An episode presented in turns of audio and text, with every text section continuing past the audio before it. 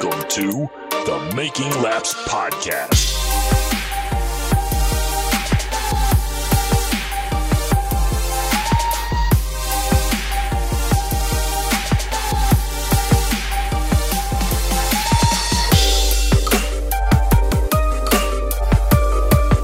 Hello and welcome to the second to last edition of the Making Laps podcast for this season. I am your host, Brent Gleason. Alongside me, as usual, is my co host and brother, Jesse Gleason. Hello, everyone. Oh, I thought he was going a little too early there. And with us on the line is our Florida connection, Florida Senator Phil Jakes. We got a good one for you.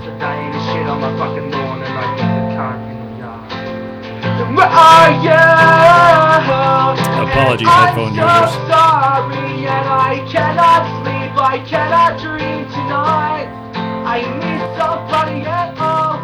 Make it stop. Please? How many years ago was this recorded? Nine. Nine? Potato ass phone.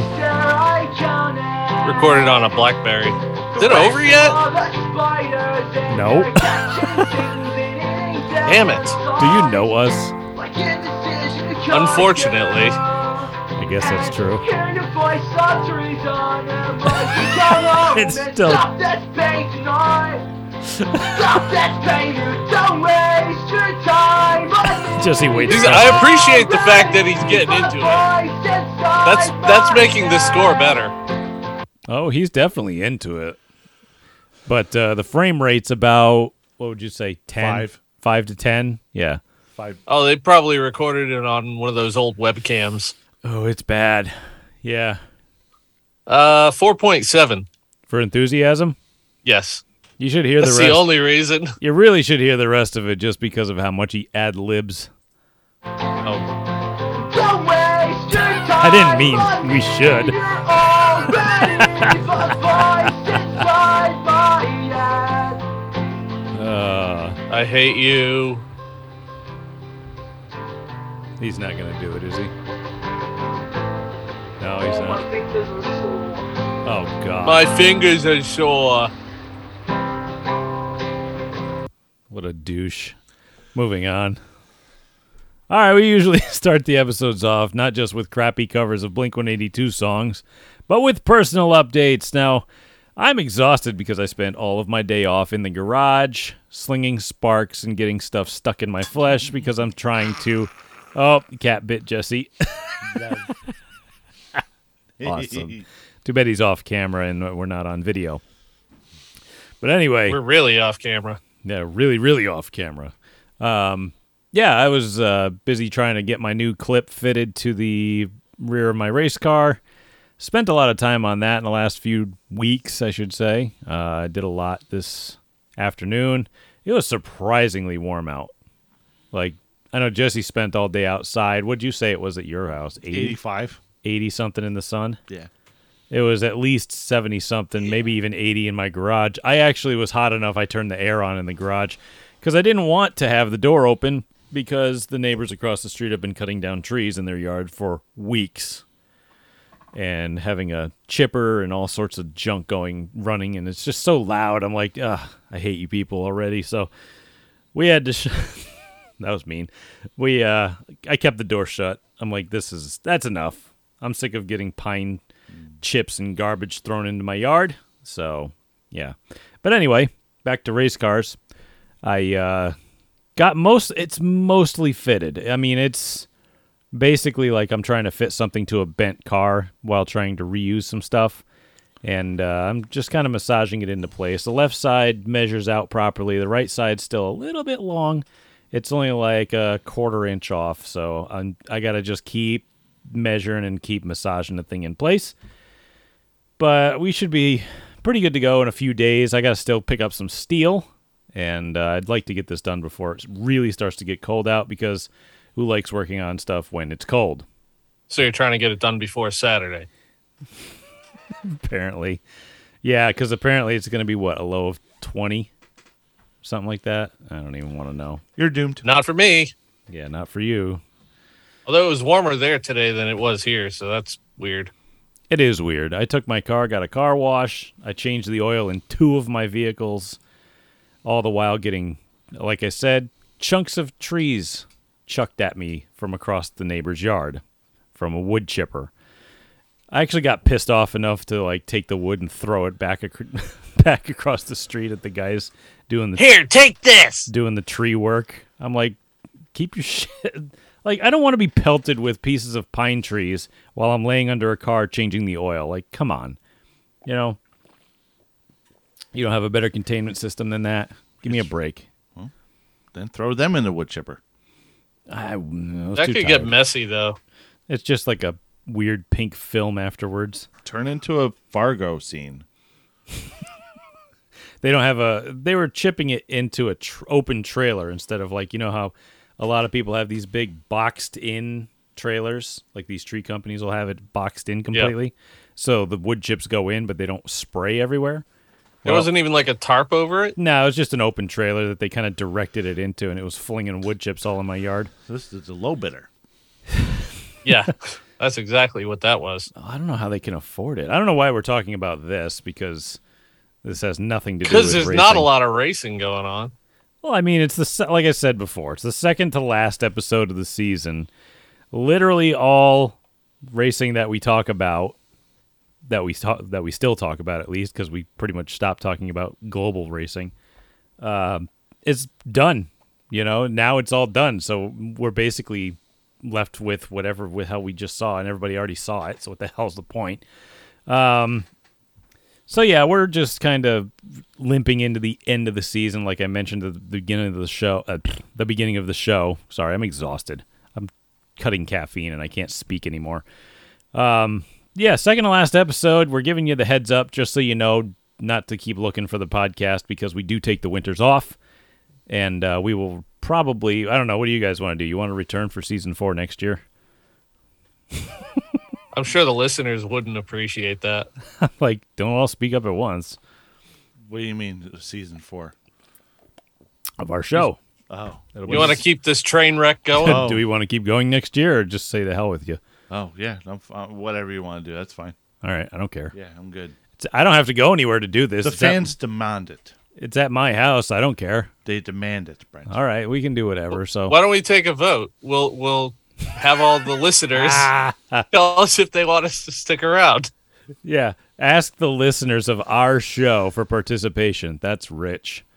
They don't do anything.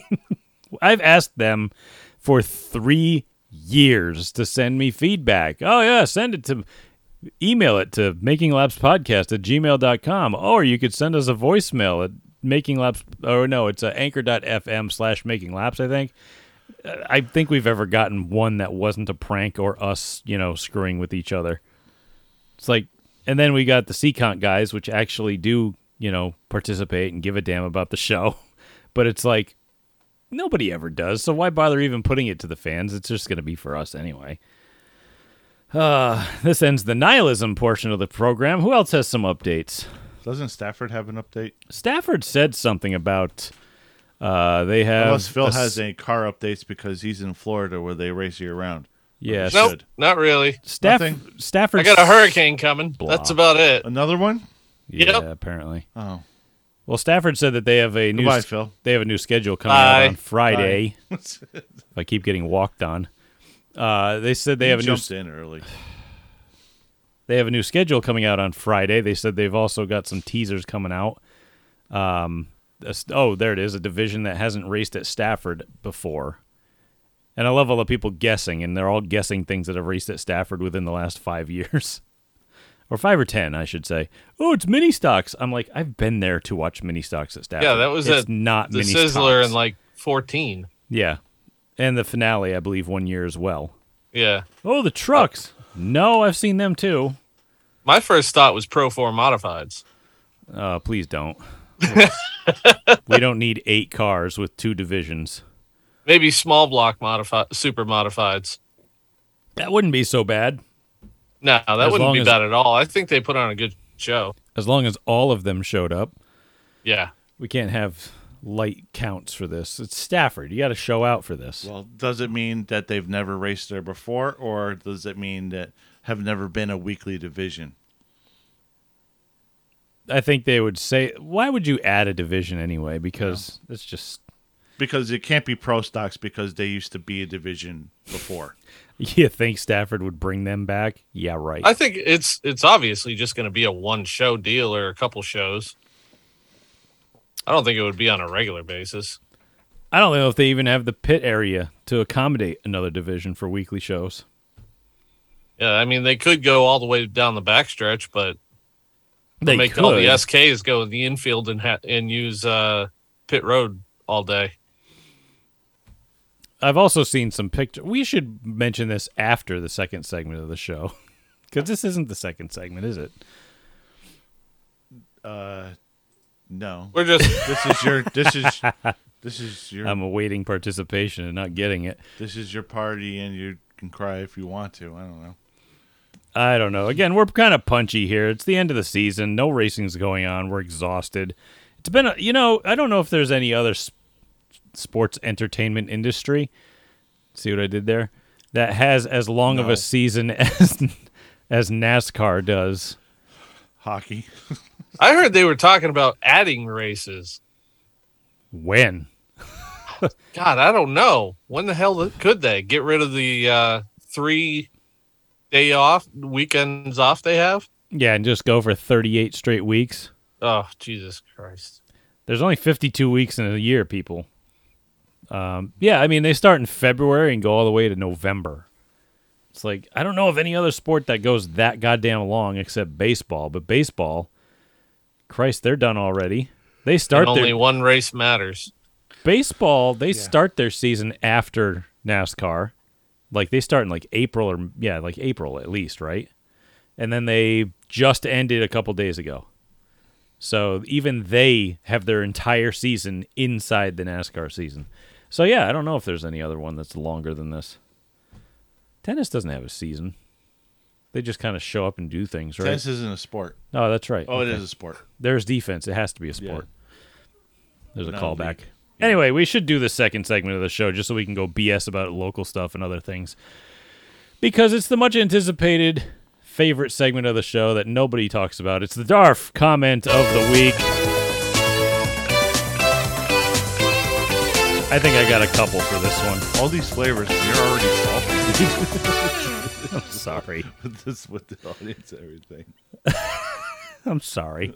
I mean, I ask again. If you ask for like, th- if you do something for a long enough period of time and get nothing out of it, what do you expect? All right. Um, let's see here. Darf comment of the week. Got a few of them here. Uh, I wanted to do one and then give a special. Uh, what's that? What's the word I'm looking for here? The uh, honorary. Yeah, honorary mention. Yeah, that's it. Honorable mention. Uh, I think I'll do. Yeah, that. Yeah. I was thinking of which one to do first. Sorry, this is going really well. Anyway, uh, I have two honorable mentions, by the way. I just saw what Jesse just Googled, and I'm like, thank you for putting that on my Google account. Appreciate that. Damn, dude. You know, I have small children in the house. They're in the other room. The first honorable mention for the DARF comment of the week goes to Phil for not knowing who Kate Upton is. Not a racing thing, but just putting that out there. By the way, that one in the middle, I believe, is true This from one? the fappening. Yes, I believe. No, This one? bottom middle, oh, This one. left. This one. That one. I believe that one's actually correct. Yes, that's real, I believe. Oh, okay. There's. I mean, I'm sure I've seen her in movies. I just don't. No, she's not in attention to that movies. shit. She's I don't not- know. She's not in movies. She's a model. And like I said, she's worth like two hundred and eighty million dollars. But anyway, Cool, this is good for you. I don't have a shot in hell, so well, you don't anyway, because she's married to a baseball player who's pitched perfect think games and that's won World too. Series. Yeah, that's him too. He's got a kind of a flat butt. Whatever. What are you gonna do? her ass is spanked raw. Oh, perfect. Yeah. Anyway, Ouch. Looks what are we talking about here? The Darf comment of the week. Right, and Jesse's watching smut on my computer. Um, Damn. Darf comment of the week. Back to racing, by the way. What race? I'm trying to watch in the reflection of his glasses. It's not going to happen. They're all fogged up. All right. I should. All right, you you talk. I'll, I'm going I'll- to- I'll go here. Just turn off your monitor or your. Oh God. what is happening? Oh, it's not there, Jess. Where'd you go? Wait for it. I gotta get Oh, okay, right. All right, you're pretty good there, Jess. Good. There you go. that one. Yeah, that one. Actual, yes. There you go, Phil. Have fun with those images. anyway, this is not a visual podcast. I got to go into the Darf comment of the week. We got to steer this train back on the right track here. I hope. I hope Tisha walks in. I hope they both do. Anyway, uh, Darf comment of the week. This stems from the NASCAR. What is it still Camping World at this point? Well, not anymore because it's over, I guess. Yes, now it's Craftsman Truck Series. Now it's yeah, 2023. It's back to Craftsman Truck. But anyway, they were Camping World trucks. Is it Phil? Tell me it's Phil. Oh, we already did that segment, and you missed all the fun. she knew. Uh, anyway, uh, Wait, this bring, come back. Bring the kid. Phil! Anyway, this tweet comes out with a picture of uh, at the end of the race, Ty Majeski was going for second on Zane Smith, made contact and spun out down the backstretch. And NASCAR Camping World Trucks Twitter posts a picture of him spinning out and says, Ty spins going for second, in all caps, right? Well, this person, Aaron, Aaron, apparently, uh, at Aaron AA Ron six one seven nine nine. What's his profile picture? Just a farm field? Loser. All right. That's the uh, that's a visualization. Vi- bleh. visualization of what's inside his head. Oh, just clouds. Okay. Words are hard. He posts in response to that. That was an iRacing move. Lack of talent. What does that have to do with anything? what do you mean it was an iRacing move? Because he used to race on iRacing. Still does. He still, Still does. does. He still has the two highest account or highest rated accounts on the entire service. I think he's trying to be funny, but he can't be funny because he's not funny. Um, that was an iRacing move. It's a callback to the Ross Chastain thing. It was an iRacing move. N- no, it was not an iRacing move. It was. I Ty- think it's it- because you called him an iRacing level race car driver. he says lack of talent. This guy just won two out of the last three truck races and put himself in the Truck Series championship. Was going for second for that championship, which was actually, I think, uh, putting him in better position to try to win the championship because the top three were all points contenders. Um, he called it a lack of talent, bro. You have clouds for a profile picture. You don't even have your correct name. You have five numbers in your name. Lack of talent. This kid has won more races than you've ever witnessed. Okay? Ty Majeski is an incredible talent. He won the Snowball Derby, didn't he? Yeah, I believe he did. He's won ago. Truck Series races. He's won eh, pretty much anywhere in a super late model. everywhere. Everywhere and anywhere. He's one of the smoothest super late model drivers I've ever personally watched. He made a move to try to get under Zane Smith for second. The truck got sideways, and instead of taking Zane Smith out, he spun himself out so that he wouldn't ruin Zane Smith's race. I don't consider that to be a lack of talent. I consider that to be classy. He wrecked himself so he wouldn't ruin someone else's race for a move he did on his own. But this guy can't keep his idiot mouth shut, and therefore, AA Ron, you win our DARF comment of the week this week. Congratulations, and may God have mercy on your soul. You're the lowest form of life on earth. We need Hartman every time we close that segment. By the way, I have an honorable mention that actually pertains to racing and not Phil not knowing who Kate Upton is. Um, does anybody know an ARCA racer that, by, oh God, by the name of Zachary Tinkle? No, but I feel like I should. No, you shouldn't. Just because He's not even a full trickle, just a tinkle. Nah, not the. he wishes. He's got a weak stream. His name is Yeah. He's got a swollen prostate like Grandpa. his name Tinkle. You need a stage name, kid. I'm sorry, but you need a stage name because Like Tinkle- anything would have been better than Tinkle. Zachary Tinkle. Like, bro, what the hell? Your parents hated you. You could have had your last name changed legally. It's not You even a, it's not even Johnson. It's Tinkle. It's Tinkle. Dick Trickle at least was a man. He smoked cigarettes while racing cup cars. It's Your Dick. name is fucking Tinkle. It's Dick, not Chubby. You know. Ah. All right, so this also pertains to what I'm going to mention earlier, the ARCA race at Phoenix, which was actually pretty entertaining. Um, he's a self-proclaimed ARCA driver, but every time I watch him race, he's in the back. Uh, there was an incident between, was it Sammy Smith? I believe it was Sammy Smith and Ta- was it Taylor Gray? There's- yeah, there's Taylor two Gray different- in the there's- seventy-one. There's two different Grays. They both have T's for first names. I hate when parents do the alliteration thing for their kids' names. Oh, this is Tommy, and this is Tina, and this is Taylor, and this is Tyler. Urgh, I freaking hate it. And the parents' names are completely different. Like they don't have the alliteration. They just Oh no, make- my favorite is when the parents' names are the same. yeah, they put it on their kids. Yeah.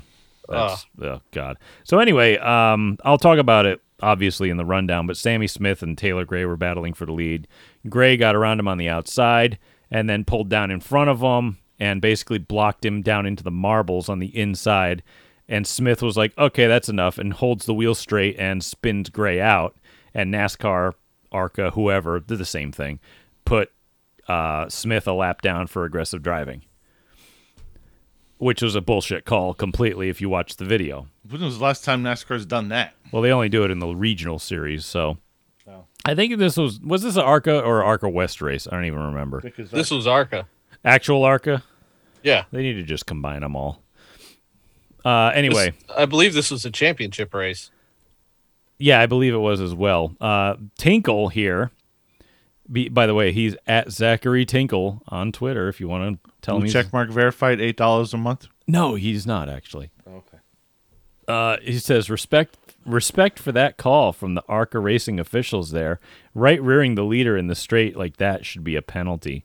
It's like shut up, you loser. You wouldn't know. You don't even know what right rearing is apparently because if you'd watched that like all the rest of us, you would have said that that was a bad call. But since you know nothing about racing and finished 30th in a 35 car field of ARCA cars, you don't. So that's why he's my Honorable mention, Darf comment of the week. This kid really does suck. Like, honestly. Gentlemen, which brings me to my next point. Don't smoke crack. God. I'm sorry, but you'll never make it with a name like that, Tinkle. All right, so I don't think there's any news from last week that we missed because we released the show early because there was nothing really to go on, right? I don't think there's any news from last week. That we missed because we We released the show. Usually it's this is basically the Tuesday program or the Tuesday segment when we release the show Monday night and then news breaks Tuesday, the day it comes out. Yeah. Other than that, we just have like actual news. Well, we have a couple things like uh, we have the "I told you so" segment. Brandon Jones retained his sponsorship, and they're going to be moving it over to Junior Motorsports, like we said. Uh, I don't know why people didn't seem to think that they would, though. because they don't know how to do math. They don't see that the kids had that sponsor in every other car he's ever been in. Well, I mean, like you said to me too, his father's the CEO of Rheem. Well, you said that. Well, Doesn't it's matter. true. well, his father's the CEO of Rheem, but you said Rheem is one of the largest or largely distributed through Menards. You said that as well. I think you're just giving me your credit. No, you definitely said that. did I? Yep. I don't believe I did. I thought you did. Anyway, um, You both were smart, okay? I'm just giving him the credit I he are deserves. smart. I didn't say it; he said it. It's all his credit. Um, but yeah, I mean, I don't understand why people would think that that's going to be a thing with like sticks around uh, at a team he's not racing at. If he brought that sponsor, if drivers bring a sponsor to a team, likely they're sponsoring the driver. You know, they're not really sponsoring the car. It's not like he brings the sponsor, and then they're like, "Oh, you know what? You're moving on. Oh, we're gonna stick with the team." It's like, well, no, he's the guy responsible for bringing it to the team. They're gonna stick with him. Or else he wouldn't ro- have gotten the card in the first place. right. It's not rocket science. I mean, I don't understand how people wouldn't get that. Yeah, Well, I'm pretty sure there's very yeah. few teams that have uh, team sponsorship anymore. Penske's one of them.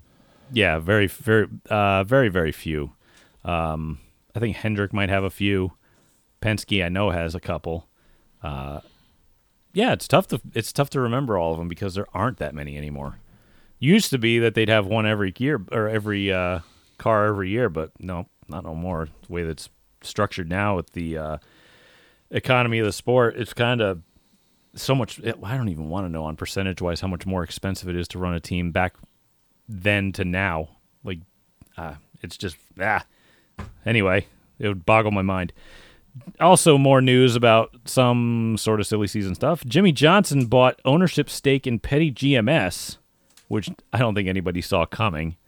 Nope, that wasn't on my bingo card.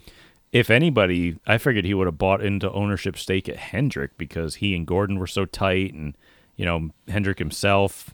But it's like he went over to Petty GMS to buy ownership stake. I mean, it is a Chevrolet team still, and he wrote and he did a majority. Actually, I think he did all of his racing in NASCAR in Chevrolet stuff. So it's all believe manufacturer so. based. Well, Yeah, maybe maybe Petty will have an alliance with Hendrick next year. We don't know what's behind the scenes, Hmm. behind the full curtain. it could very well be. You know. Yeah, I'm not always sure. that possibility. Yeah, Because That would be big for Petty too. I know Spire is with well, many of us know Spire is with Richard Childress and their second car team with uh with Ty S- with Ty Spires with Dillon. Hendrick. Spires with Hendrick because they field that truck. Well, and a I lot of think the they're Hendrick moving guys on are getting to into trucks. I believe they're moving to uh, Richard Childress. Are they? I never I heard believe about that. so. Now that they side uh, Ty Dillon, They never I do believe they are.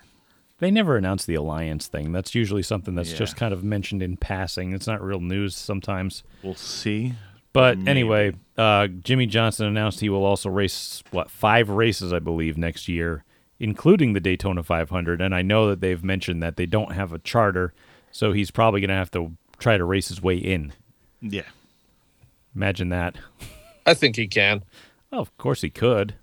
It's just a matter of circumstance because we've seen we grew up in the era where there were, you know, 50, 60 plus cars trying to vie for spots at the Daytona 500 and guys would have to race their way in and you'd see 6, 7 cars from each 125 go home.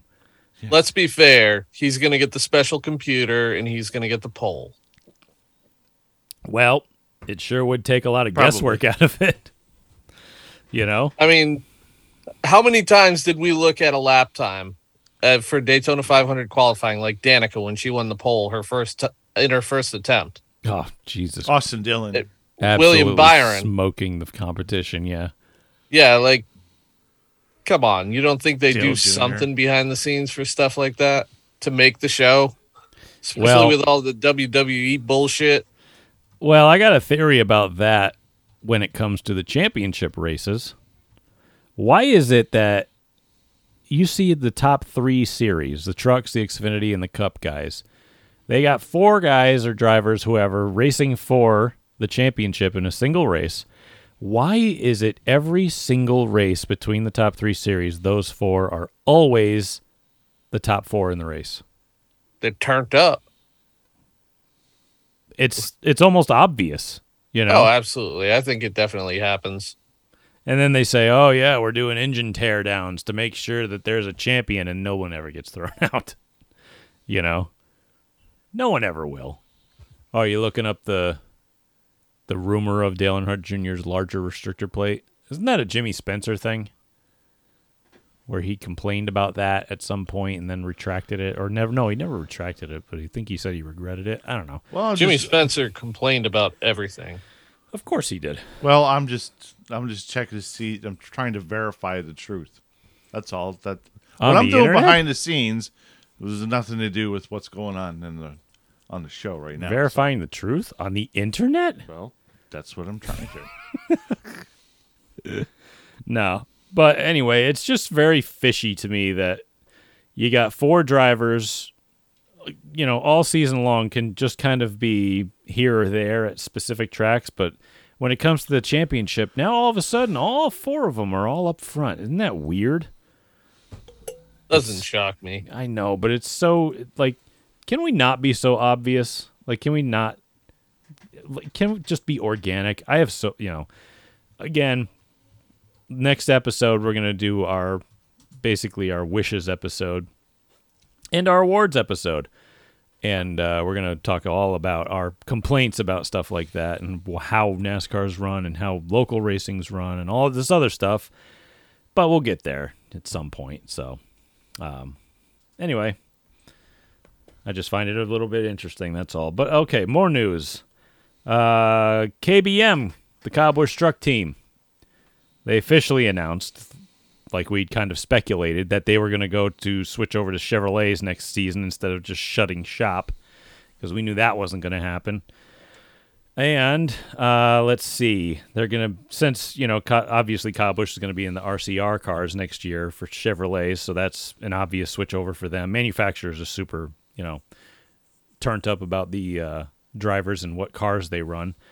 Um, Rev Racing announced that they will expand back into the truck series with one team with Nick Sanchez driving. They're going to have a technical partnership with KBM. Now, my question is obviously, since they have to switch manufacturers, that completely erases the driver lineup, too, right? Because a lot of these drivers are in development programs, and a lot of the manufacturers put on those development programs, correct? Correct. It does, and he announced his drivers. Oh, he announced his drivers too? Yes, he did. Uh, Kyle Busch Motorsports announced their drivers. Oh, did they? Yes, they are. Uh, Tanner and Taylor Gray. Is it both the Grays? And then And, somebody uh, else, right? Crap, what's that other guy's name? They're all insignificant nons. But they're Chevy drivers, right? Sanchez. Oh, Sanchez is going to be that in that Rev Racing car. So, let's see. Now I'm now I'm curious. I'd really like to know. Chase Purdy and Jack Wood. Oh, really? That's who. That's right. Who? Okay, so KBM's going to have a nice tough year next year. They look like brothers, actually. Don't they have the same blank facial expression, the same nondescript smile, Same and poorly rehearsed in front of a mirror. yeah, same tall forehead like mine. Their hair's running away from their face. A little bit. Yeah, a little bit. It, yeah, they look very similar, which makes perfect sense. It's like so yeah, it's- KBM goes from having They've they've got NPCs.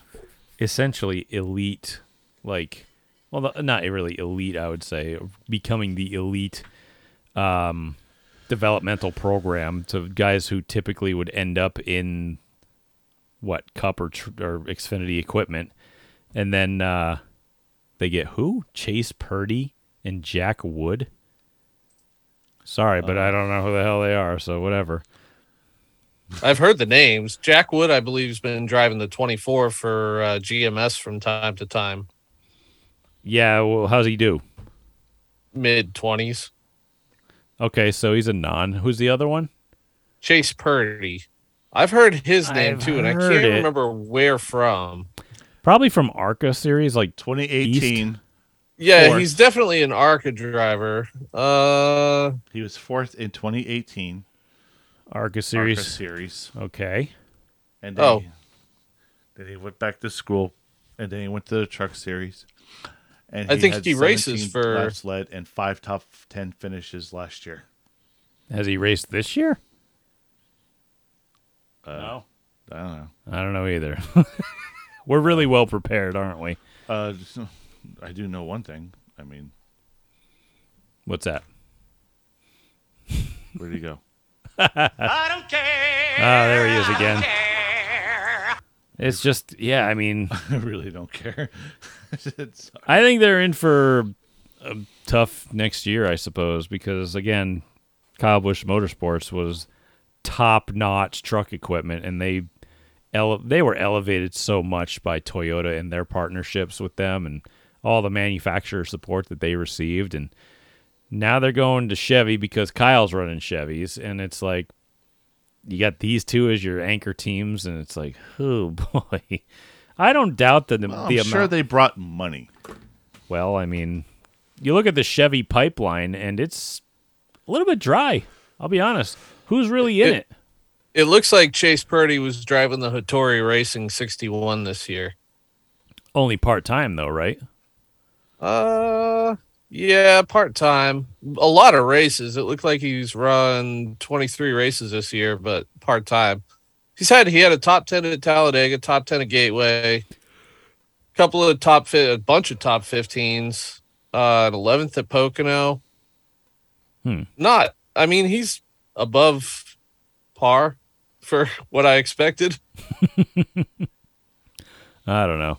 All I know He's- is I um, think he's a dirt guy or something He originally. more than likely is, but again, it's these kids come out of places you know have no idea where they come from. So it's like, well, uh, I don't know because I have I've just came across another article about NASCAR and how much they were spending on that Chicago race, the street course race. I still don't think that race is happening. Well, um, Politics is going to get in the way. Might uh, possibly, but they said that they are. I think they said they're lined up to spend somewhere close to fifty plus million dollars to make it happen. And I'm like, okay, so how much is going into Beetlejuice Lightfoot's pocket? Because you don't need fifty million dollars to put a race on on a street course. I don't know, but maybe they're expecting to get 200 million back or something I mean, somewhere.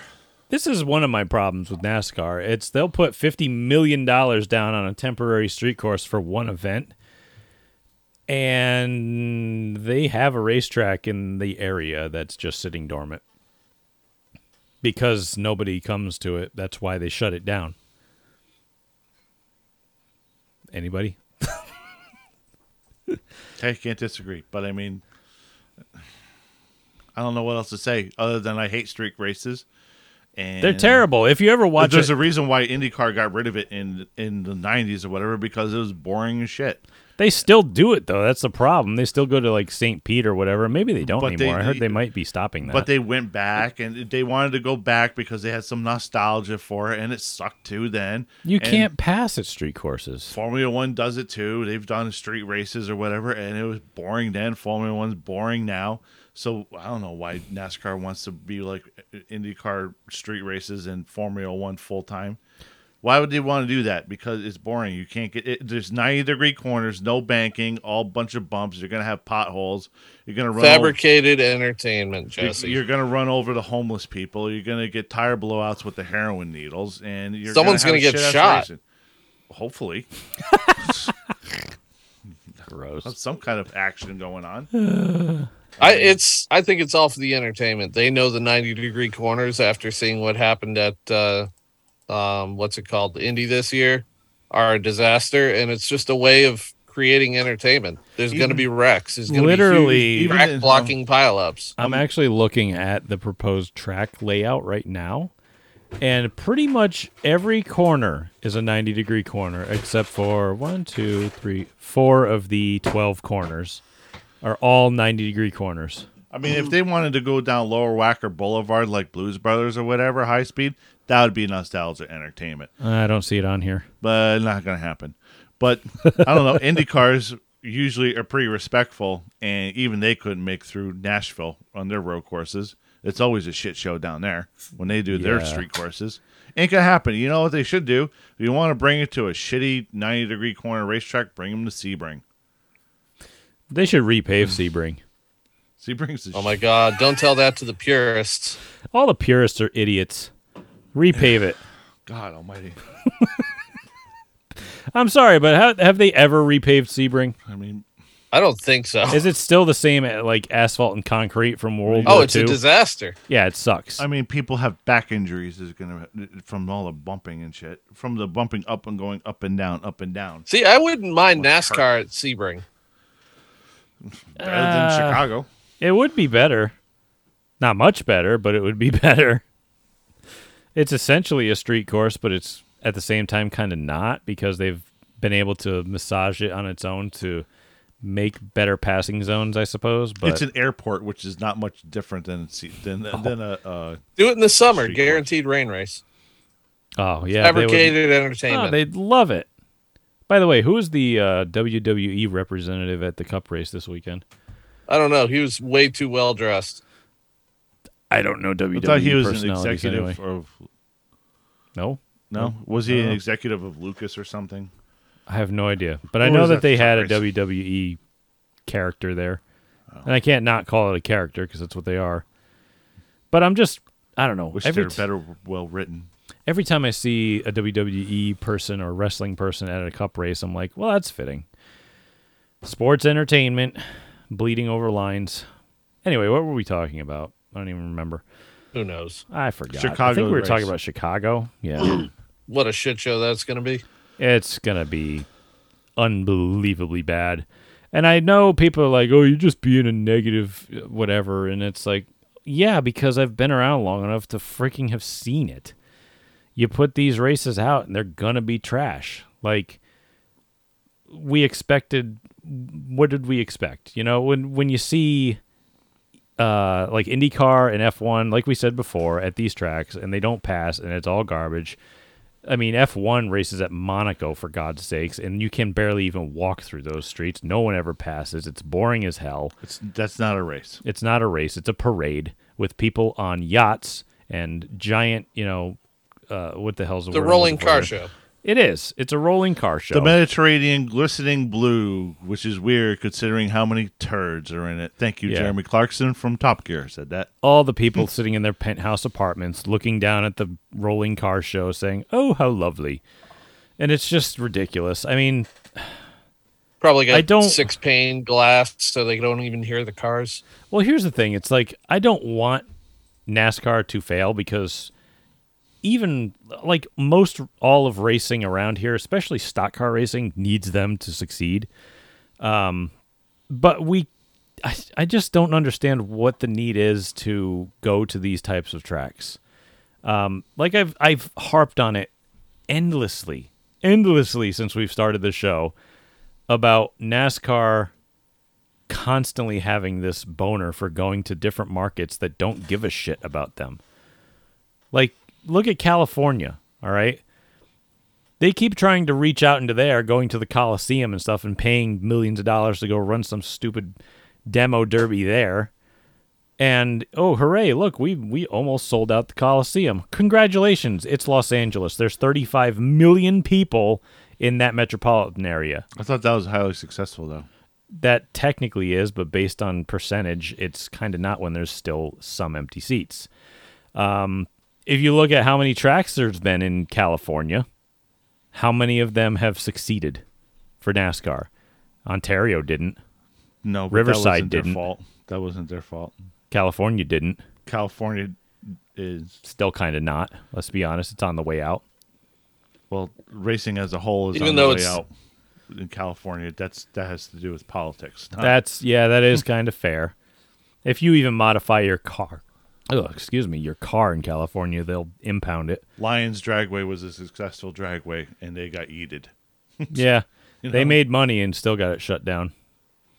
There's a lot of places in California that make money and get shut down because of politics because they're stupid. I don't know how Irwindale has survived all these years. It's been on the chopping block so many damn times. Irwindale is, well, they have the Waterford luck. They're not like Waterford in any way, but it's just the luck of them have the same basic thing. Because they've been, what, s- sitting there with the executioner with the axe above his head more than once, and it's just like, nope, pull it away. No, you're going again. And then it's like, nope, raise it up, uh, raise it up again.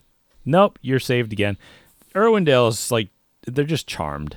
You know, I don't understand what it is. They need to just leave the place alone. It's a civic center for for enjoyment. Leave it alone, for God's sakes. I've said it before and I'll say it again. Instead of tearing down California, why don't we just use that track and improve it?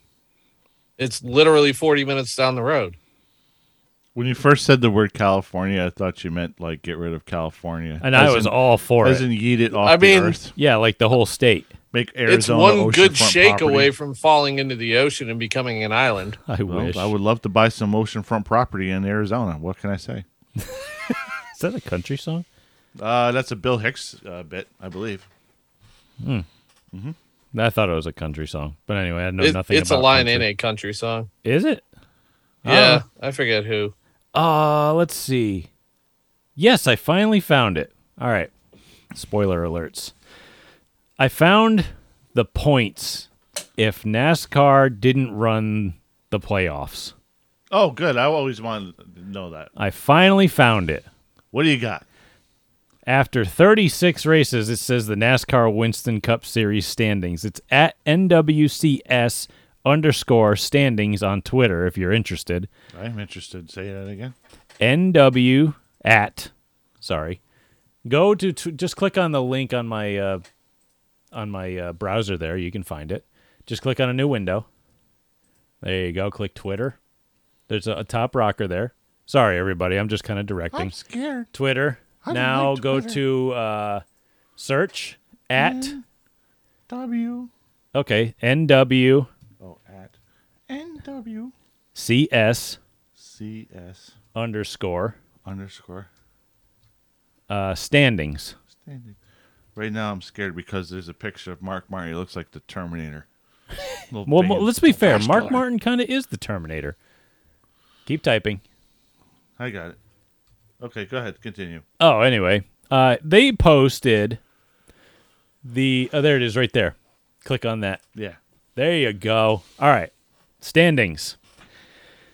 If it was still the NASCAR Winston Cup, Chase Elliott would have won the 2022 championship by 68 points over Ross Chastain. Uh, Joey Logano would have finished third in points, 114 points back. Ryan Blaney fourth, 143 back. Kyle Larson in fifth, 194 back. What was it for points back then? It was 180 or 185 for a win, something like that. 185 if you won if you led if you led the most laps. No, yeah, one if you led the most plus, laps plus points. you get 5 yeah. for winning a lap for leading a lap and you get 5 for leading the most laps. So Didn't that's you get like one point for halfway leader too? No. I don't believe so. I believe that was a ten thousand dollar bonus, wasn't it? That was an older system. Yeah, that was a Wasn't that the television. Unocal seventy six halfway leader bonus or something like yeah, that? Yeah, that was a different promotion. Yeah, they gave you money at the if you led to halfway. Yeah. So that This was, guy's got Busch standings too, does he? and Craftsman trucks. Damn, I'm gonna look this up now. AJ Allmendinger would have won that one, huh?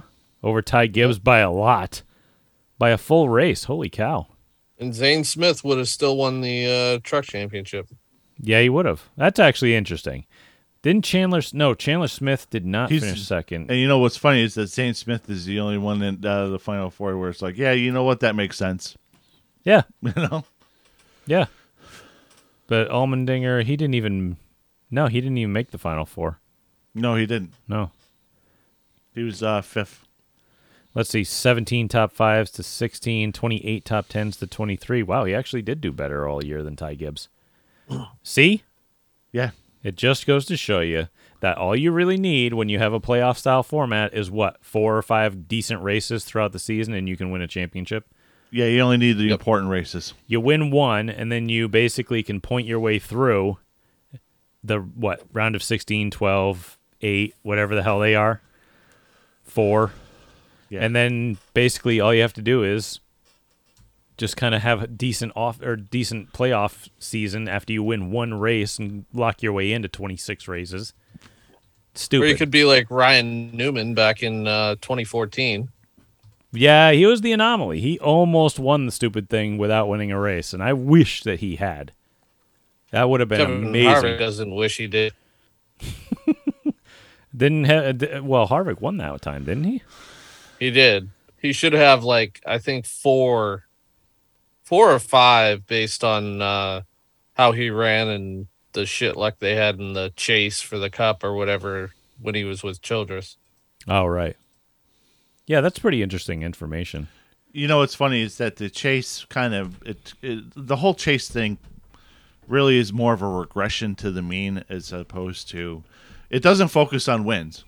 It doesn't focus on wins at all because if if that was the case, then Noah Gragson and uh, Chase Elliott and every, you know, well, there was you know Zane Smith too, but those guys would have been the winners because winning is supposed to be everything. Well, it is and it isn't because the yeah because the guys who won the most races didn't win a championship. So like Brent and True. Phil are saying, it's it's more just like it's it's kind of like when it's only when it's important. It's it's you're you're dumbing it down. You're dialing it back to towards the meat towards the middle and not elevating whoever's been up top. Okay, it's kind of like you know uh, the like the '88 Cup Series. I remember that came down to uh, it was close. Okay, it was it was close. Who was it between? It was between Bill Elliott and Rusty Wallace. 88? Yeah, Oh, yeah, that was when Elliott won, though, and then Rusty won 89.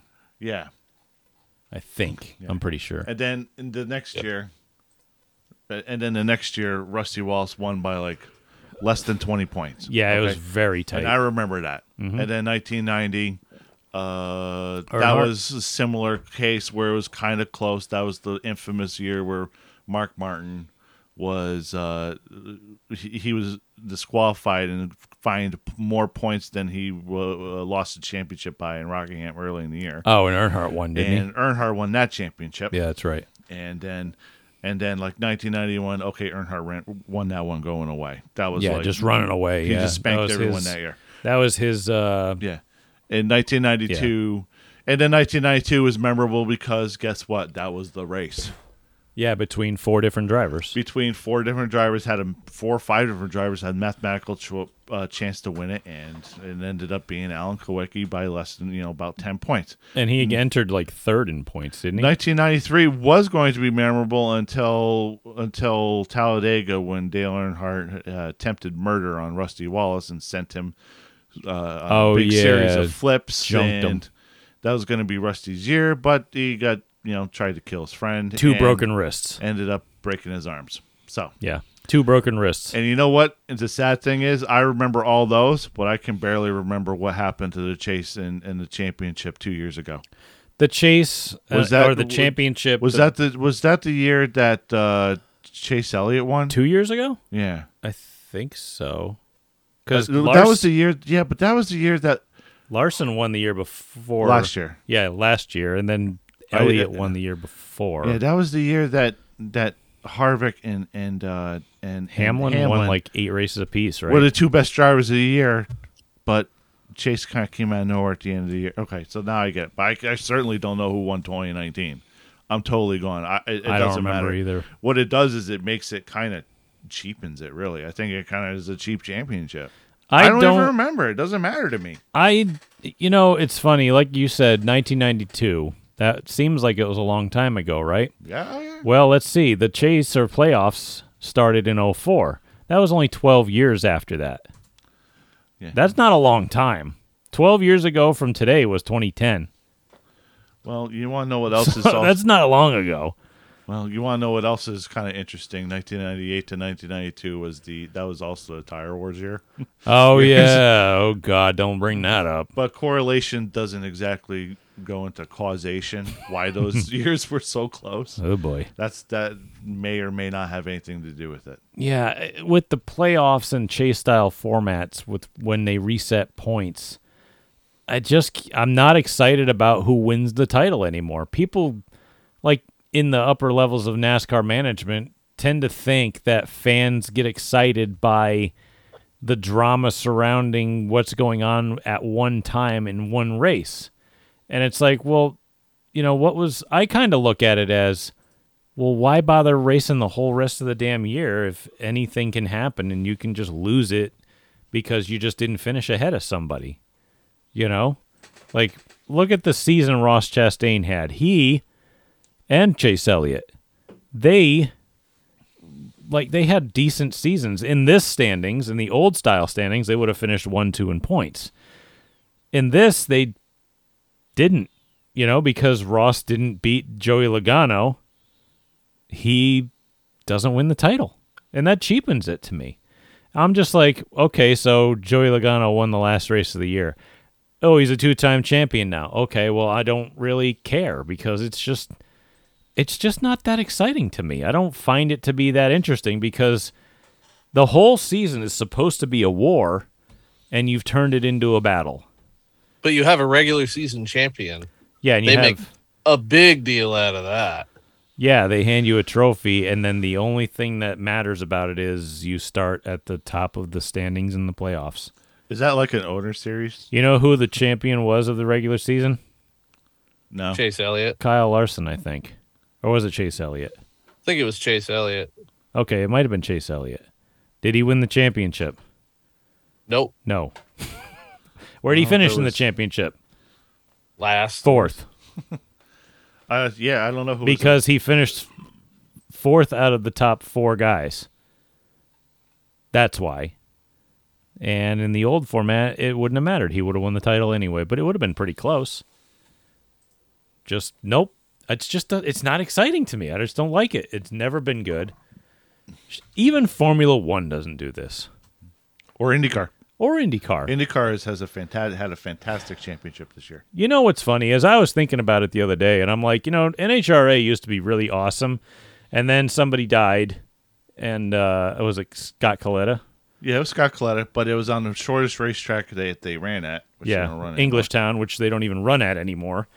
And then they said, "Oh no, we have to go to a thousand feet. These guys are going too fast. Let's not like regulate it so that they don't make as much power or whatever. No, let's make them run a thousand feet for nitro cars.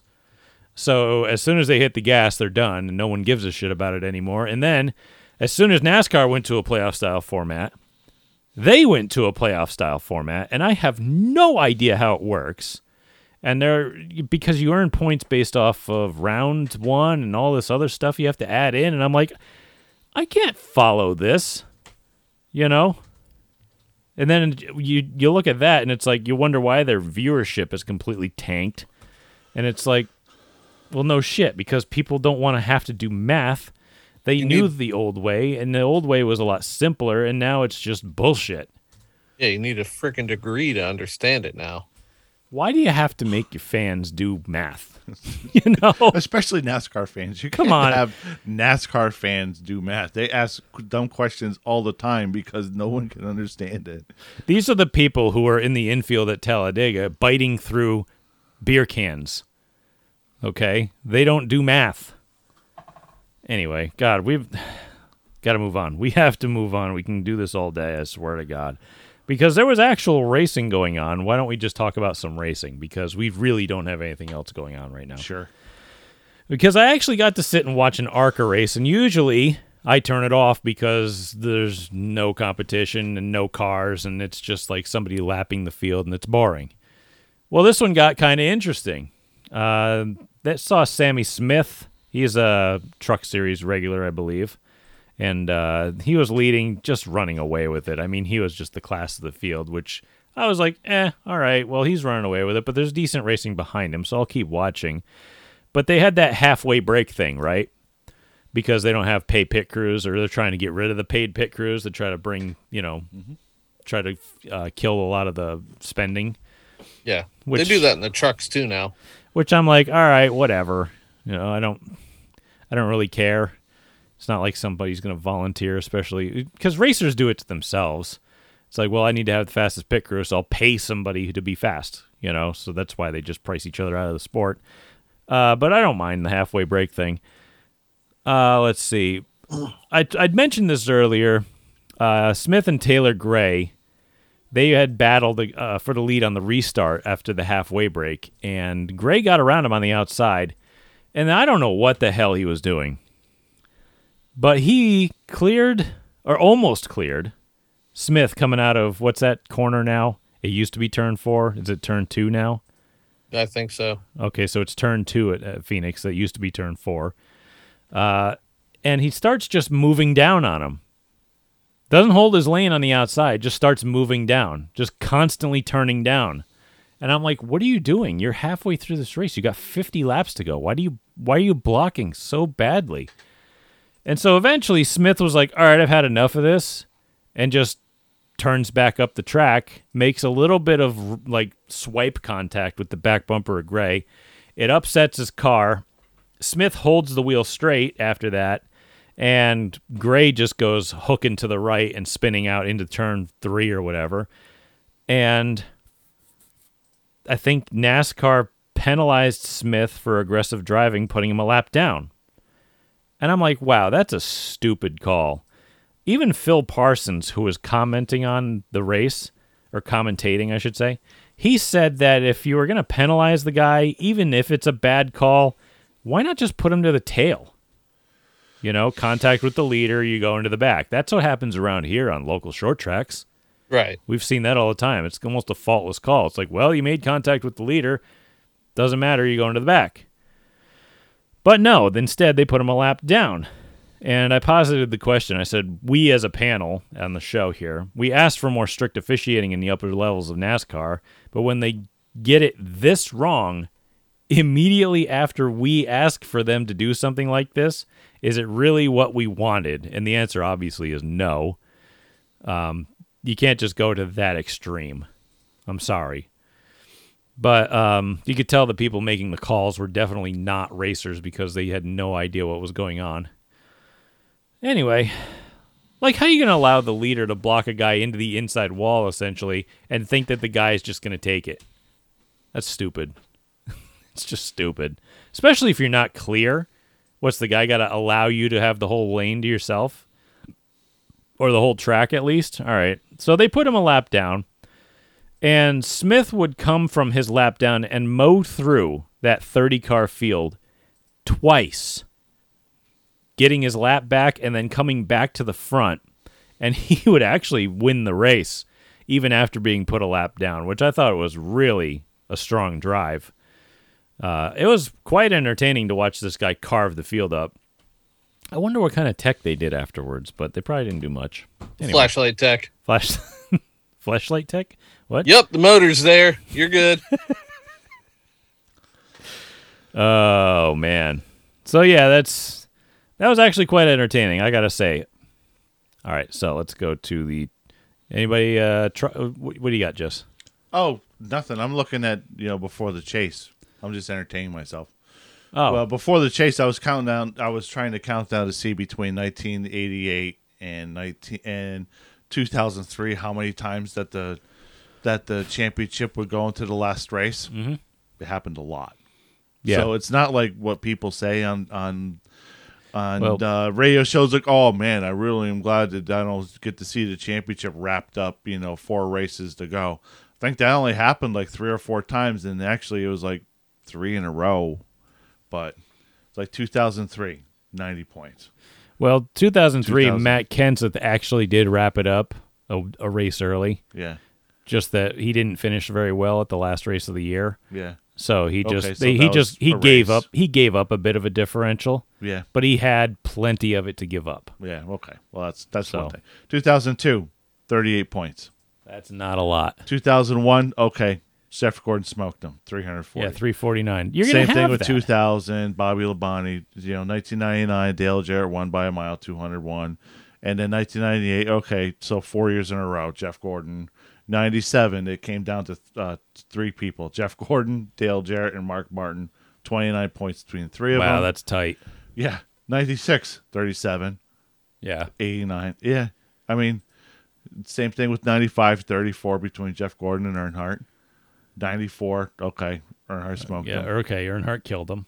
in 93 earnhardt yeah had an 80 point over rusty Wallace. and like i said you know 92 was 10 points and you know there was only a few years there like five or six years or whatever between I mean, that happens. though. 15 years of, of racing maybe five or six times Do you think that Formula One? it was too much Here's the thing. Here's a question for you.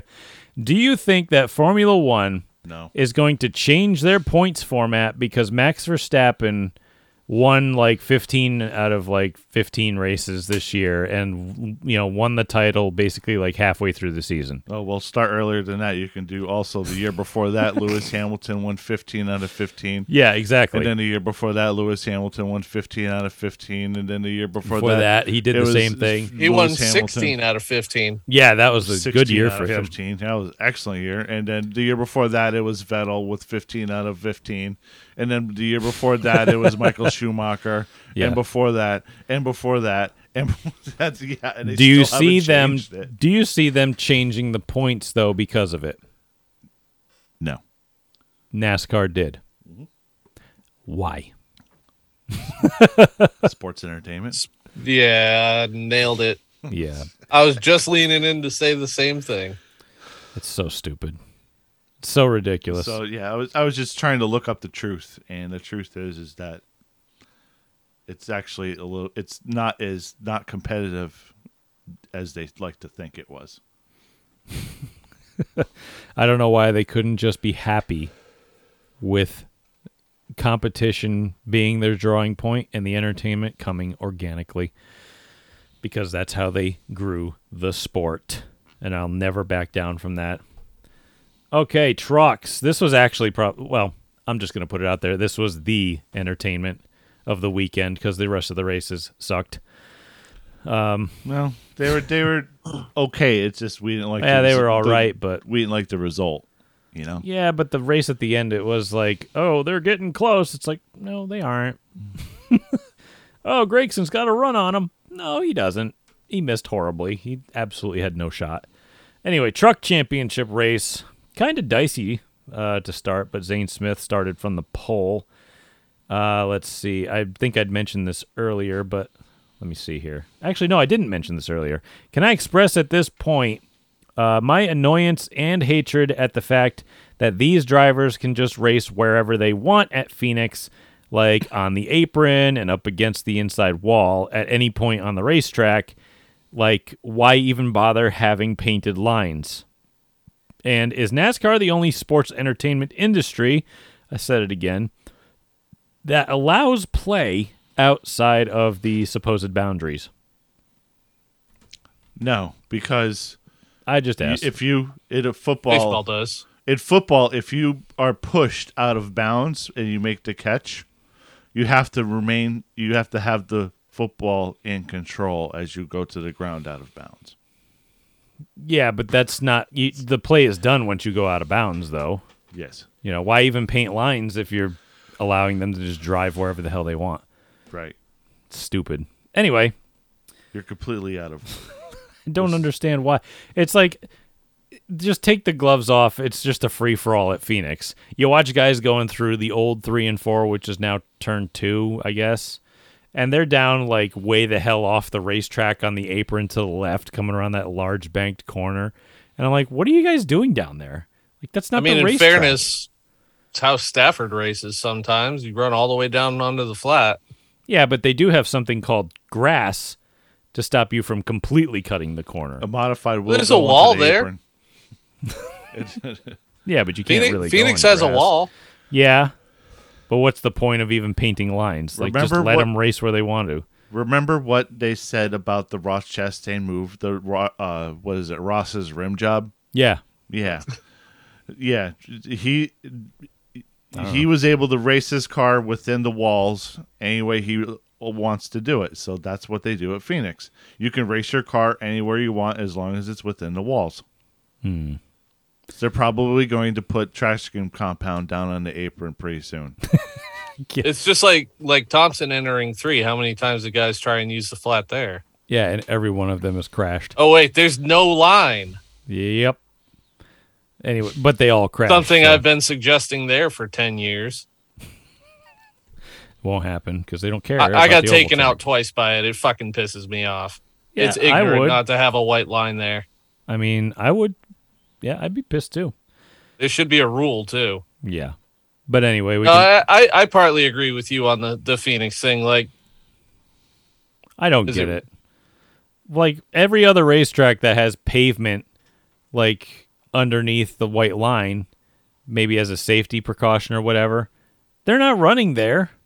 Could Why you imagine if somebody got hooked from way down there and ended up all the way head on into the outside wall? That's a long distance to go too. But we have a white line rule at Talladega and Daytona for that exact reason. Uh, yeah. I don't understand why they're just allowed at this one racetrack to go wherever they want. Like you watch them come through the dog leg, and somebody will just drive down to the motorhome lot in the infield, and like grab a hot dog on their way through, I'm gonna let just- him take pit road next. Yeah, and just come right back out on the racetrack and they gain three freaking car lengths on somebody. Like you're literally cutting the racetrack when there's a white line. Can we can we actually enforce track limits? We'll put grass there. They used to have it. Just put grass there. Put it it back. used to be there. Yeah. Yeah. I'd like to see they can put the AstroTurf like they do at uh, uh, Charlotte, Yeah, Charlotte Yeah. has it. But the so it doesn't hurt the car. But you get on it and you slide around. Make them work for it. Don't say, "Okay, you can you can encourage passing by cutting a full quarter of a mile out of the racetrack by driving down into this place." No. Stop it. Seriously, I hate it. All right. Anyway, Zane no. Zane Smith swept the stages after starting on the pole and had to survive the hectic final 10 laps, which were pretty awesome. Oh Uh, yeah, including a four wide scenario on the restart, and like we mentioned earlier, Ty Majeski trying to take the spot before spinning. The green white checker dash between the Smiths, uh, Chandler Smith and Zane Smith, and Ben Rhodes. Are they related? No, I don't believe so. No. Uh, was They must be like Mario and Claude Lemieux. I think that is how it is. Uh, it was uh, rather epic, and uh, Zane Smith was able to hold off the hard charge and a bump from Rhodes in the final corner to win the race and the title. And uh, I actually kind of like Zane Smith quite a bit as a racer. He's one of those guys who earlier this year he had a chance to win a race if he'd simply gone and just bumped somebody out of the way a la Ty Gibbs or something. And he didn't do it. And when he was asked by reporters, why didn't you do it? He said, well, um, I didn't want to race that way. I find it to be disrespectful. Is it, it, isn't it sad that Zane Smith shocks you by not just him, but you know personally, but that it's shocking that a race car driver does the right thing on the racetrack, and that is sad. it, it, that's the shocking moment. I like And he does it. He's done it all year long, where he was clean Yeah. the whole year long. He just doesn't do that because he uh, he abides to the code. You know, there's an unwritten code amongst a lot of short track racers and people who actually pay for their own equipment, and he abides to that code of respect.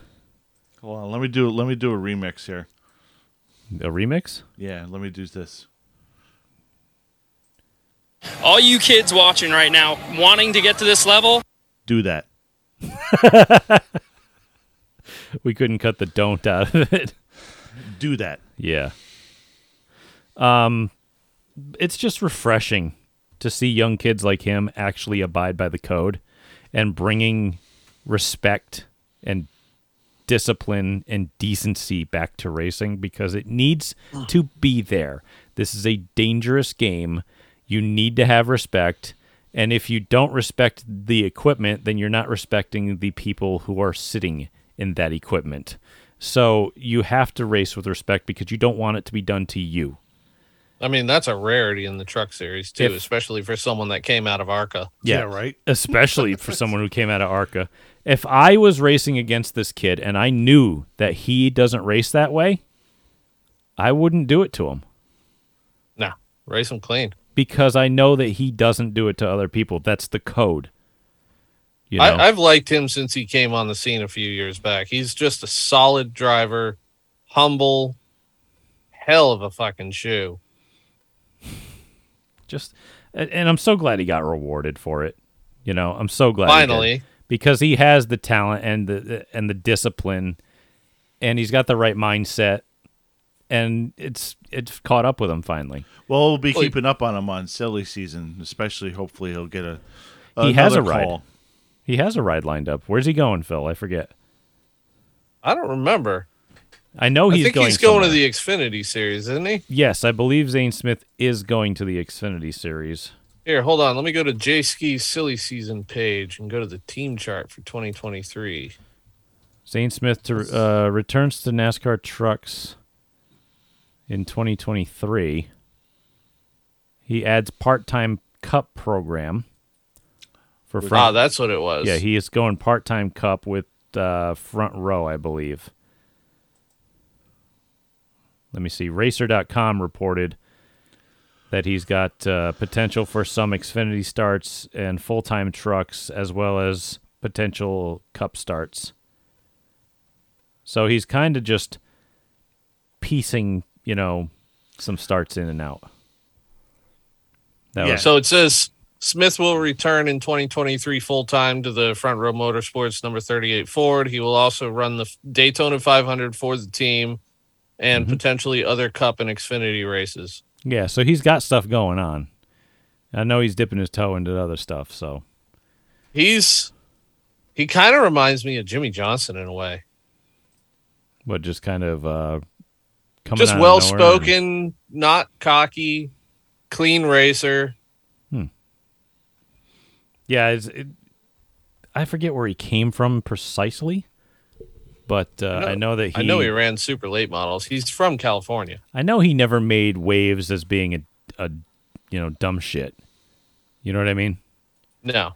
So I know he's just he's always had the reputation of being a, a decent dude. So kudos to him. So I'm glad he got that done. All right, Xfinity Series Championship. We can go into that if you'd like. Oh, by the way, Zane Smith will enter 2023 Daytona 500. Yeah, I believe Phil touched on that. But yeah, he's going to do it for FRM. So, all right, uh, Xfinity Championship. Ty Gibbs started pole and swept the first two stages. Uh, that sounds familiar, right? Lame. Because that's exactly what Zane Smith did. More on that later. Uh, there was that big ass wreck halfway through the race that involved a bunch of the former playoff drivers, but not the current title contenders. Uh, let's see. Oh, I, I'd mentioned. Does anybody else find it extremely coincidental that the top three series you always see the four championship contenders racing up front in the final race? We'd already talked about that because It happens every year, doesn't it? it does. It's every year. It's I'm Yep. like I'm like, come on. It's not even like you're trying to hide it at this point. Um let's see here. Anyway, Gragson and Allgaier put up a good fight, but uh, nobody was really going to beat Ty Gibbs because he was, you know, he had that extra two tenths on everybody else, especially when they had every opportunity to race him like he's raced others. Uh, nobody touched him. Sounds familiar, Ross Chastain. Um, no one exacted Martin Truex Jr. no one exacted revenge on Ty Gibbs when it counted. No one exacted it on Ross Chastain when they said they were gonna. Like, they talked a big game, no one ever really did. and nothing happened. They're all a bunch of pussies. Yes. They do nothing. So that means you can just keep doing it to them because they're not gonna do it. I mean, I don't know what the problem is. Everybody got to die sometime, Red. I mean, valid point. But they didn't. they didn't. So Ty Gibbs ended up winning that race and the championship. And at 20 years old, I forgot if he's one of the youngest champions in Xfinity Series history. Uh, I should mention At least he raced clean. this time. Does it seem bothersome to you? Good for him. That- one week he can do it. One week out. Of Oh. I know. I'm I just know. saying, like, I find it troubling that the pundits all jumped to social media to say, uh, to try to like back the kid up, basically Yeah. saying, "Oh well, he did it right though. He did it right." And I'm like, "Well, he didn't do it right the whole fucking rest of the year. no, he didn't. He would." But remember, would- only one race matters now. he would have one. He would have a week where he's a complete shitbag and wreck everyone in sight, win the race, and then do a donut right on their corpse, and then say, "Oh well, I'm going to accept the consequences of my actions. I apologize, this and that." He'd be clean for a few weeks and then go right fucking back to doing the same stupid shit. Remember, kids. yes, he if- would. Remember, kids. If you have enough money uh, behind you and enough resources, you can drive like a total complete shithead, make a fake apology, and then race one race, and no one will bat an eye or do anything to you. You'll get away with it. Yeah, you'll there be you fine. go. Good lesson for everyone. However, Sunday there was a very hectic situation just before the Cup race, as the newly crowned Xfinity champion Ty Gibbs, who was slated to run the 23 car for 2311 Racing, still filling in for Kurt Busch, who is retired now, essentially, was scratched from the lineup as he left the speedway to attend to a quote family emergency.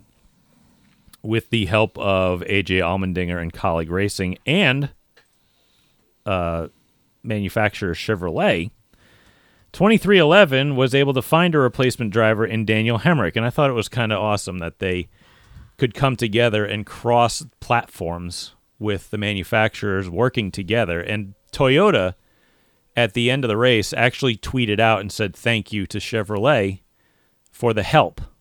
And I thought it was really a, a really kind gesture on their their part. You know what I mean?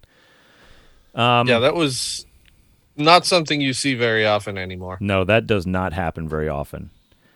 Uh, it was strange to everybody to hear of this situation, especially because there was no details or news. However, just before the pre race ceremonies, an announcement came from Joe Gibbs Racing that stated that Ty Gibbs' father and JGR executive Coy Gibbs had passed away in his sleep the night before. The devastating news rocked the NASCAR community and cast a pall over the start of the Cup Series championship race. Coy Gibbs was 49 years old, the same age his brother JD was when he passed away a few years ago, unexpectedly. So I'm going to post the picture of the uh, family portrait in uh, Xfinity Series Championship like photos. Like it's Ty, his mom, and his dad flanking him. I'm probably going to post that picture up on the uh, Instagram for this episode this week. Well, yeah, no, as a as somebody who's buried their father, All of us have. all of us have. Yes. Uh, yeah, there's like one of the few shittier feelings in the world that you can ever go through to do that. Especially when the guy's only 49 years old. Could you do that at 20? I'd No. have to, I'd have to. Well, you could. Yeah, you have to. but but I I will suck. say I'm happy that Ty won the title because his father got to see him succeed. And I'm sure you both obviously know and I know the one thing a father always really the only thing a father wants in life is to see their kid succeed. like this picture right here that I got of the championship on the front row. That's an unbelievable photo. Like, This one right here, Jess. yeah. yeah, That's literally like probably six hours before he dies. Which is strange, Un- isn't it? Unreal. He's standing there smiling next to his family. And that was probably taken quite late at night because they do the media long into the, you know, long into the nighttime hours. And like I said, he died overnight in his sleep.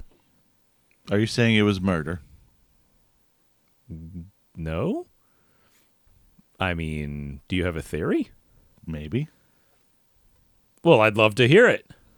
Well, I mean, nothing bad about it, but I'm just saying, you know, Everybody's a conspiracy theorist at some point, so let's just throw one out there. conspiracy realist. Oh, okay. But Hey, if, well- if I, but uh, you have to look at something like how was a healthy 49 year old man, you know, get, Former college football player. you know, you know, die in his, it, peacefully in their sleep? No. Who's profits from this? It's not like he was a professional wrestler taking hits to the head with, you know, folding chairs every night, And doing tons of steroids and steroid. Who profits most from this? Would you would say? You would have to say Joe Gibbs would profit more from it, or Ty Gibbs would profit more from it because this is a point where Ty Gibbs is like the most unpopular driver in the whole entire sport. Probably he the mm, champion that really really got booed and whatever. And he's trying to make a cup team, trying to make a cup ride. Tough to get sponsors line up. Didn't have one for Kyle Busch. that's Didn't true. have one for Kyle Busch, a monster that used to be in the Cup Series, used to be a title sponsor, ain't doing it no more. They got Xfinity money now for that stuff. yeah. So who would sponsor Ty? Who would sponsor the most, you know, the most unpopular driver in the NASCAR? Well, Monster would. uh, they don't have Monster The, already does. yeah, but they're not. They're not. They're.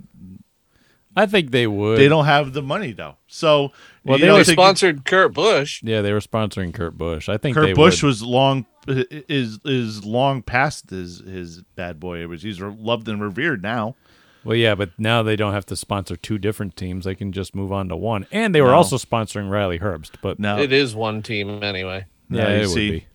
now you see when sponsorship goes for fifteen to twenty-five million dollars, and then there's all this revenue that comes in from merchandise and whatnot. I'm just saying, you know, you better go through that autopsy very well because everybody's got a price. Are you really? I don't I, believe in, I honestly, I, don't believe in coincidence, people. So you're saying I honestly feel like he At had the a heart most- for me overindulged. the most important at the most lowest point of Ty Gibbs' career. Now he's going to get sympathy cheers. I'm thinking murder. I've heard for worse reasons. Let's be fair. Jesse's been listening to a lot of murder podcasts, I assume, lately. I don't believe in.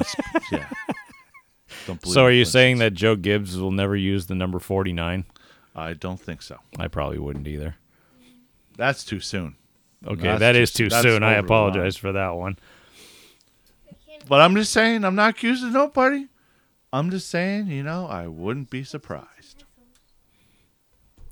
Uh, let's While see. you pick your jaws up off the floor. Yeah, I'm trying to regroup from that one. Jesse's accusing I- people of murder over here. Yeah, I still think it was just like everybody was saying a heart attack Yeah. Um, can happen to anybody. Headphones. I mean, again, it's it happens, but Yep. it's it's just weird that they're exceedingly These headphones? coincident. I don't think he's going to use those, Jesse. He doesn't like the in-ear ones. He'll probably use the yeah. Where the hell are you there? Well, my kid's looking for headphones, and I'm trying to hook him up right now. Jess, why don't you hand me those, and I'll just hand him mine. How's that? Okay. Like I said, we don't edit these shows. Hang on. There you go. Take these. You're good to go.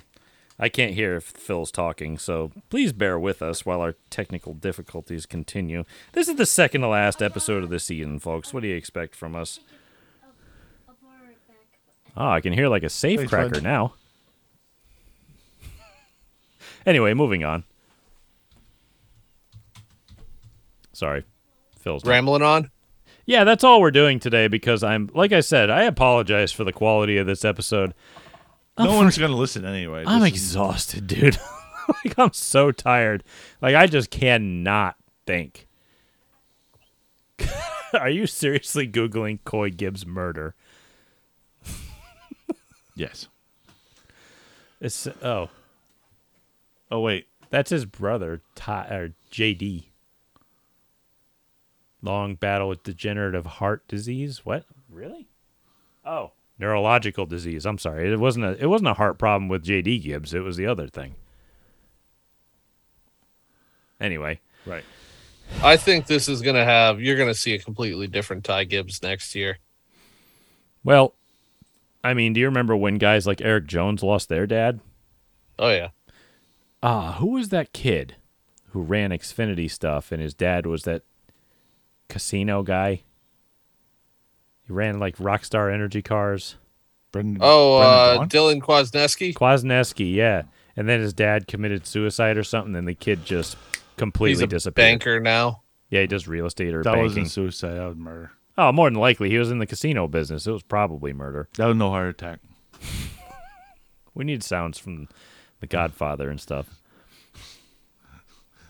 These headphones are weird. Anyway, so yeah, that is unfortunate news, especially the whole Gibbs family. I mean, that's just tragic. No, it's very tragic. That sucks. Very. I feel for him, genuinely.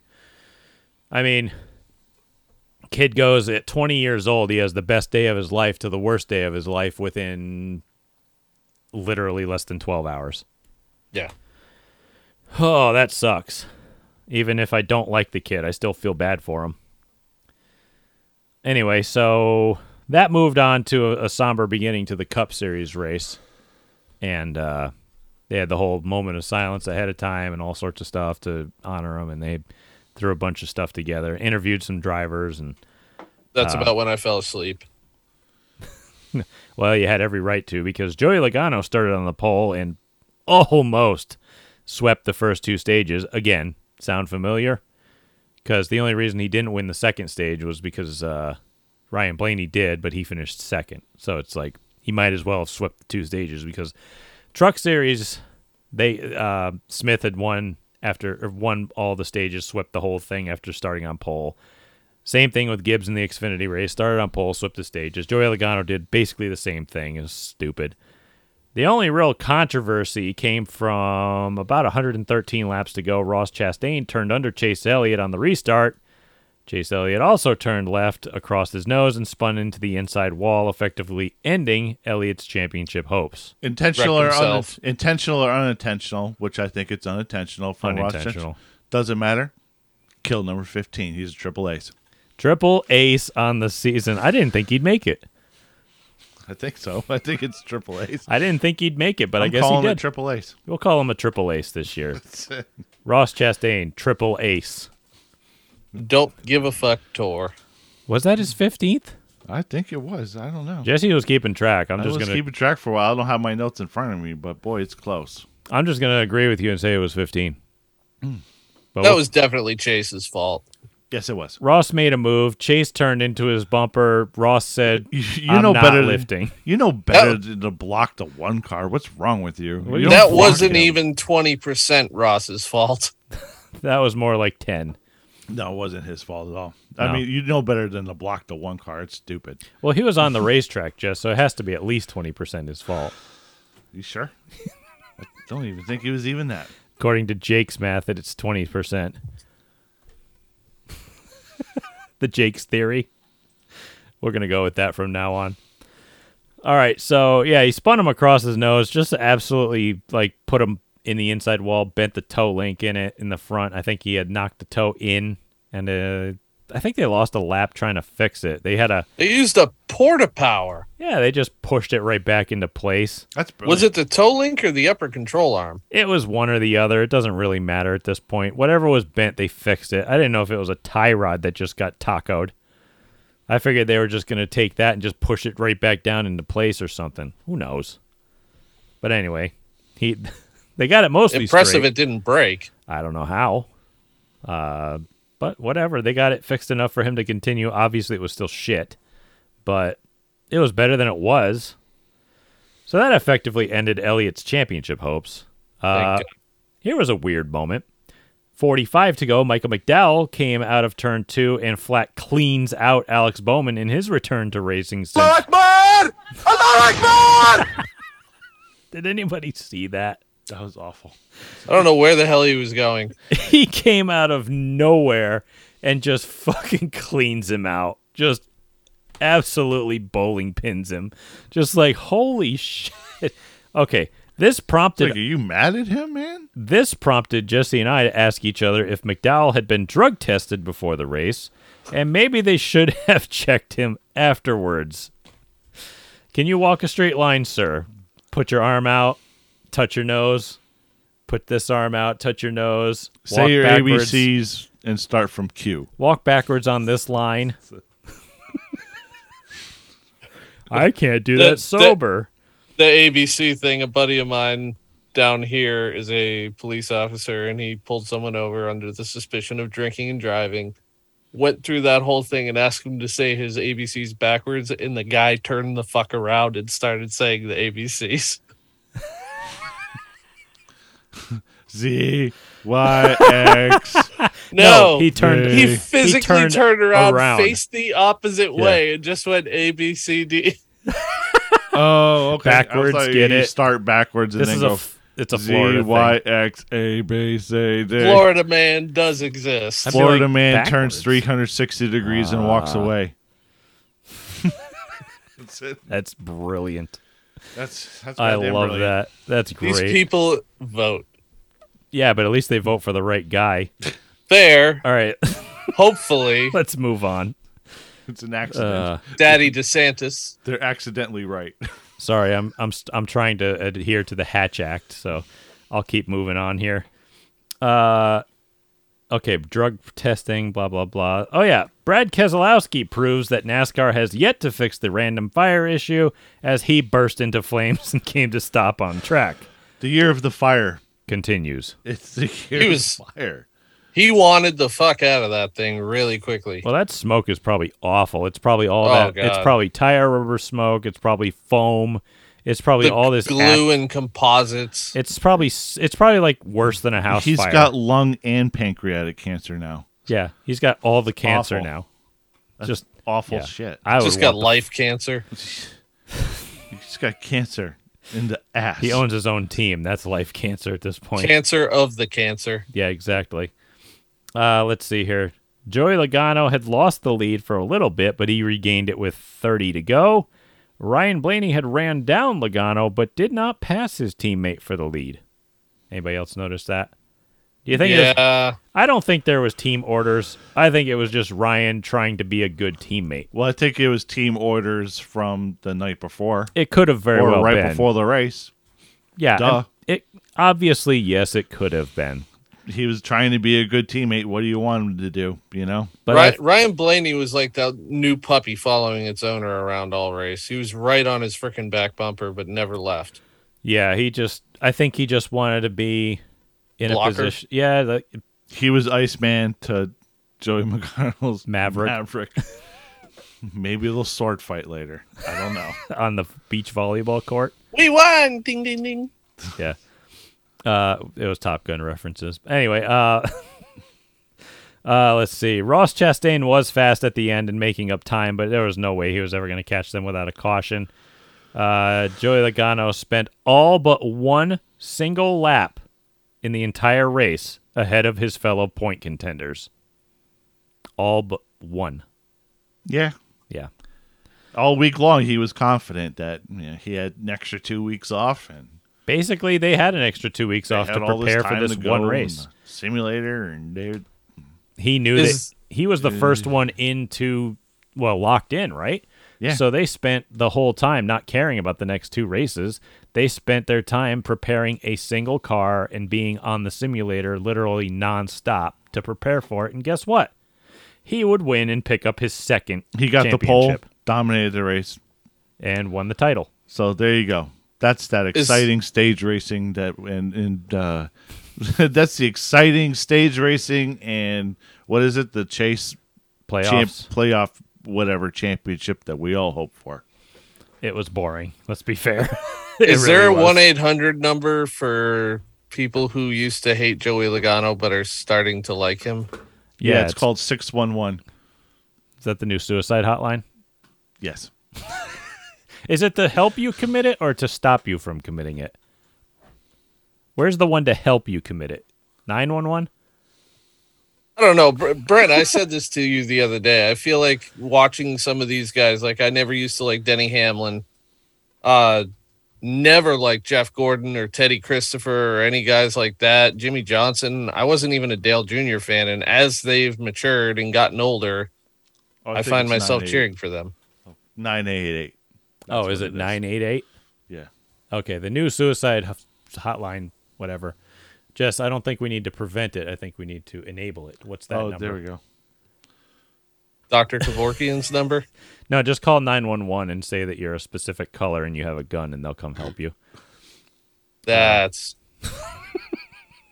not So- gonna touch it. Sorry. I'm punchy. Leave me alone. Oh my god. All right, so next week there's obviously no racing. Nothing is going to be going on for another 100 days or so. Enjoy the cold weather, enjoy not having racing, but there is iRacing, so if you really miss it, you could go on there and do that, I suppose. You could practice riding a wall at Martinsville like Ross Chastain. I haven't actually tried it yet. It's doable. By the way, I wanted to press uh, just push this little thing towards everybody in the Connecticut region where we're from. Obviously, tomorrow, if you have a cell phone, you've gotten about 18 text messages telling you who to vote for from spam numbers. Uh, so you're going to get one from me. Now, I'm not telling you who to vote for, but I'm going to tell you that um, I s- sent many messages and letters to our local Connecticut senator. Uh, what's his name? Senator Fuckhead. Uh, no, the other guy, the one that was tried to save the sub base there. Courtney. Joe Courtney, that's it. Okay. I sent him many messages trying to get him and his constituents to support the RPM Act, which, if you don't know what the RPM Act is, we covered it on the show. It's basically a way to stop the government from trying to regulate race cars and modifying cars. Courtney made it a point to write me back and say that he stood with his party line on it and that he doesn't want to support the act. So, racers, he does not support the RPM Act or your right to basically own a race car or convert street vehicles and dedicated race cars and motorsports and stuff like that. Uh, and the sale of like parts for off road use, basically. So I just wanted to send that information out so that you could have an informed vote from someone who actually has had contact with a local senator. Just putting that out there. like I said, Don't have that problem in Florida. I didn't. That's a national act. It's not a Connecticut thing. I know, but I'm saying that you don't have people that you contact here saying they won't vote for it. I guarantee you they would. Yeah. Well, he doesn't. Well, then you you people better keep your stuff together and knock that shit out. yeah. Okay. We good. So just let me just letting you know when this when this comes out, it'll be voting day, and uh, if you listen this far, The scary thing about Joseph McCarthy wasn't that he was wrong, but actually he was right and didn't realize how right he was. Look it up. You have a 9.5 ounce lie buster in your pocket, and there's the truth about Joseph McCarthy about it. There's plenty of it. So look that up. knock There's that shit homework. off. Leave it home. Yeah, we don't need this shit. You don't want to go to Cannibal Island. No. Anyway, I don't think I got any more notes. I'm just I've been babbling for what two hours. I honestly Holy have. crap, We're we're, gonna do it in under two hours. How many has it been? Hour forty. Thank God, where we can get out. Yeah. Oh. All right. We should just wrap this damn thing up because we can't ramble anymore. I've done enough rambling. I sound enough like an idiot. All right. You can find this podcast on every major podcast platform. You can find it on Instagram at Making Laps Podcast, Facebook.com slash Making Laps Podcast. Send us some feedback, would you please, to Making Laps Podcast at gmail.com. Uh, you can also have your voice heard, and we would play your voicemail if you send one in to anchor.fm slash making laps. You can do it from a cell phone. It's real easy to do. You can find me on Instagram and Twitter at Brent Gleason01. You can find me on YouTube at youtube.com slash Brent Gleason. I have some interesting stuff coming up there with my race car. Trust me, I actually am putting content out. You can find Phil at At PJX Racing on Facebook, Instagram, Twitter, and YouTube. All right, and you can find Jesse nowhere on this show for the next well, this week and next week, and then uh, eh, we'll probably be back next year. You won't see me because Hold on, hold I'll be on, a- hold on. I'll be in a big I'll tell you where you can Trevor. find me at. Where can we find you at?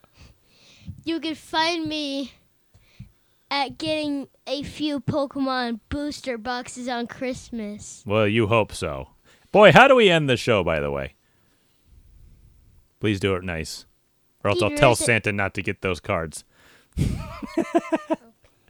I'm kidding. I wouldn't tell Santa that. That's just mean. Just be nice. That's all you got to do. Keep the door side down, stay on friends. Thank you for listening. Okay, I'll tell him to get you extra cards. Thank you all for listening. Again, I appreciate it.